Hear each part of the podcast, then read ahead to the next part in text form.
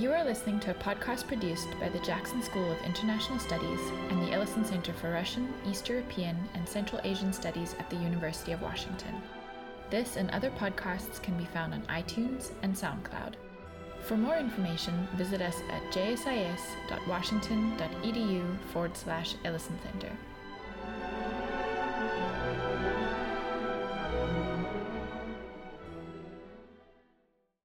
To welcome everyone for joining us on this beautiful uh, April morning. And my name is Val Petrova. I'm the outreach coordinator for the Ellison Center. And I wanted to uh, bring your attention to the flyers that are in the middle of the table there. Those are uh, lists of events that we have coming up. Uh, Kiki's talk actually is culminating a pretty busy week, but we have um, two more events listed there. There's one on April 27th, I believe, that is also a book talk. And um, there's also our Recast Northwest annual conference taking place May 2nd at the Simpson Center.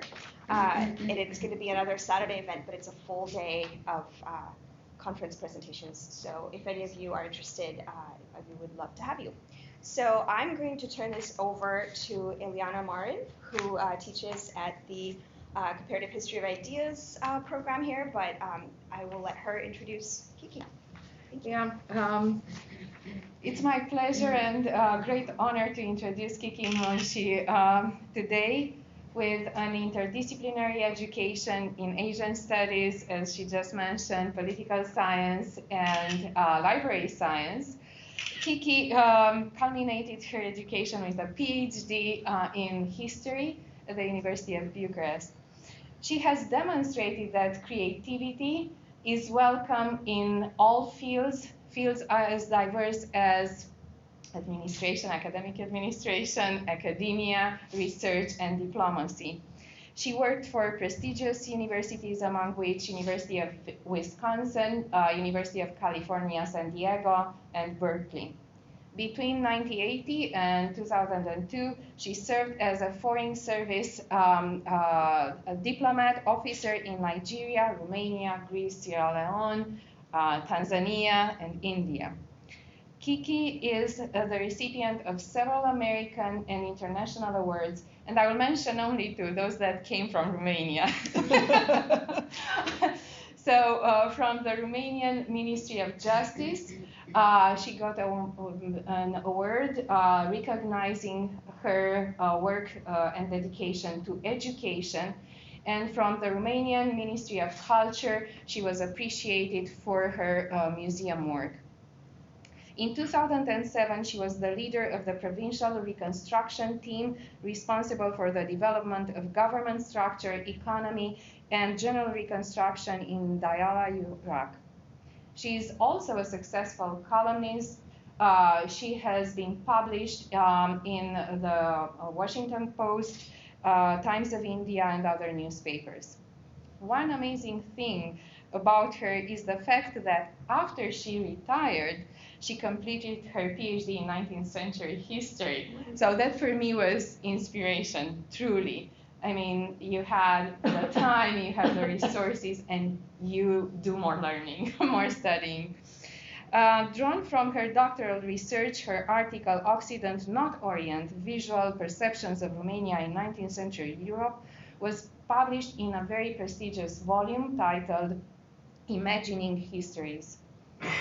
Um, this may be just a wild speculation that studying history opened the door to writing fiction. I don't know, you'll tell us more about that. Whisper in Bucharest may be read as a historical novel um, reconstructing the political, social, and cultural scene of uh, the last years of communism in Romania. Please join me in welcoming uh, Kiki Munshi, who will share with us her experience as a novelist and uh, diplomat. after that uh, wonderful introduction, I think I should just say thank you very much and leave. um, I, you know, I writing a novel has been something I'd wanted to do for a long time. When I was in Bucharest, I thought of a plot, but I had no title. And when I was in Greece, I thought of a title, The Electric Bouzouki, which seemed to me to, to illustrate some of the tensions between modernity and ancient Greece. Uh, but I had no story. And in Sierra Leone, I have a theme that I'm not going to follow up. You actually have a professor of African history, Clark Speed, African politics, I believe, here, who studied the subject that engaged all of us in Sierra Leone, which was witchcraft and evil. But who wants to spend a year or two thinking about evil? Um, in any case, have all has, has have all of you had a chance to read the book? No. Most of Okay. I will. You will. Okay, so it's a little. Okay, then I will tailor things a little bit to the fact that you have, uh, most of you haven't. Um, you know, I've got two horses. I'm from Southern California, and I have two horses there, and they're both from Romania. Wow. One is named Hidalgo, and the other is named Hajduk. Um, and Hajduk is kind of a Mr. and Mrs. Middle America automatic transmission car of a horse. You ask Hajduk to do something, and he does it. He canter on the right lead, canter on the right lead. Do a shoulder in, do a shoulder in. Stop, he does that very happily. Hidalgo is the opposite, more of a sports car. He's a red sports car, perhaps. He's a red horse with a mind of its own. He is, of course, bine învățat, as they say in Romania. He's well trained as long as he thinks you're on the right track. Uh, Zia knows Hidalgo well because Hidalgo puts up with her because she just automatically says, I know you're the boss and I'm not. Um, sometimes, though, he'll, Hidalgo will kind of go back and say something like, Hey, up there, you don't know what you're doing. And furthermore, haven't you put on a little weight lately? Um, then we have a discussion.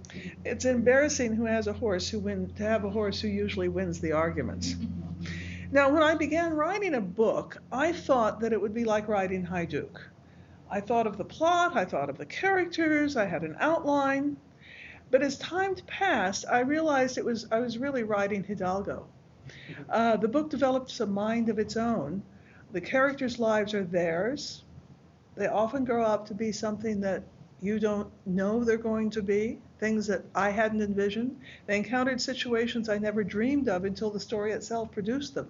Things just just happen. So I take only partial responsibility for this book. if you like it, thank me, and if you don't, we'll blame Hidalgo. um, there is something else I need to say about how this book was written. I'm a historian and a diplomat. I'm not a literature person. I tell a story. I don't write literature, and though I do revise what I write, it's with an eye to making it more readable and getting the story across. It's not to play with language or make like James Joyce. And um, how did I cum am îndrăznit să scriu un roman despre Romania? How did I dare write a novel not just from the point of view of a Romanian who is the protagonist in the novel, but from a man's point of view? Um, well, the initial idea for the life of the story came from her godfather, a man named George Muntean, uh, who was born in the village of Bilca in Bukovina. Now, are you, you're all familiar with the geography of Romania, and you know that Bukovina is at the very north. Um, Bilca was cut in two by Molotov. And again, if you're historians, you remember the incident. But at the beginning of World War II, in June of 1940, Molotov called the Romanians to his office and they'd expected that Russia at that point was going to take Bessarabia, which is, which is now Moldova, um, because it's been disputed between the two countries for centuries. Uh, but they had not expected him to take a pencil and to draw a line that included northern Bukovina, which is now southern Ukraine as well, mm-hmm. cutting a historically unified area of Romania just straight in two. Um, think about it too. It was a pencil. Think about the kind of mark a pencil makes on the paper.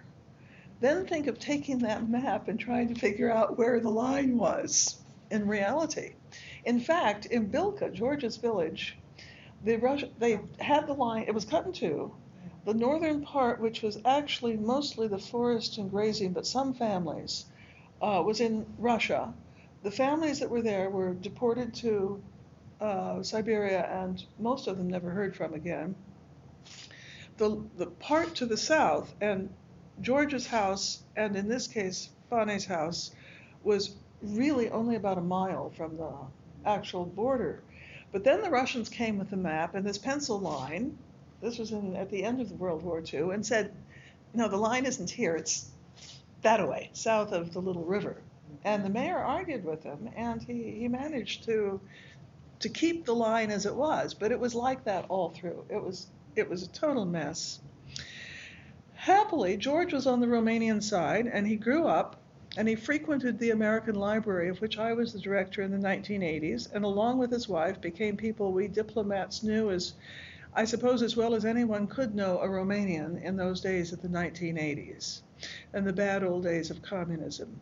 But as we met and we talked, I always wondered about the complications of a life lived with the losses of Russian occupation, because the Russian occupation was was was really bad. Uh, and the ensuing problems of the communist system and its weight on the people and the lack of freedom. But also, that was on the one hand. On the other hand, George wasn't a poor peasant, in fact. But there were poor peasants who were able to go to high school, and even George might not have been able to, who were able to go to high school and then to the university because of communism, because of a system that said, we will take the people who are able no matter what their social origins, and will push them forward. For all of that, the story is not about George Muntean. It's about somebody else who only exists in our imaginations because as the years went by, exploring the tension I saw in George receded into the background. I think possibly because I'm not terribly reflective myself and don't have a lot of angst about things, I, that became although it was an idea, it became less important as time went on. Then another point of departure, um, which was entirely different. The as I visited Romania through the 90s, and I lived there from 2000 to 2002, uh, I heard two opposing views of Romanian history under communism.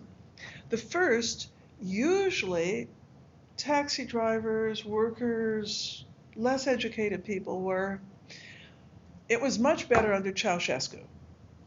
Things were good then. We had jobs, we had a place to live, there weren't any problems. Well, no, I was there. It was horrible. Things were not better under Ceausescu, they were very bad.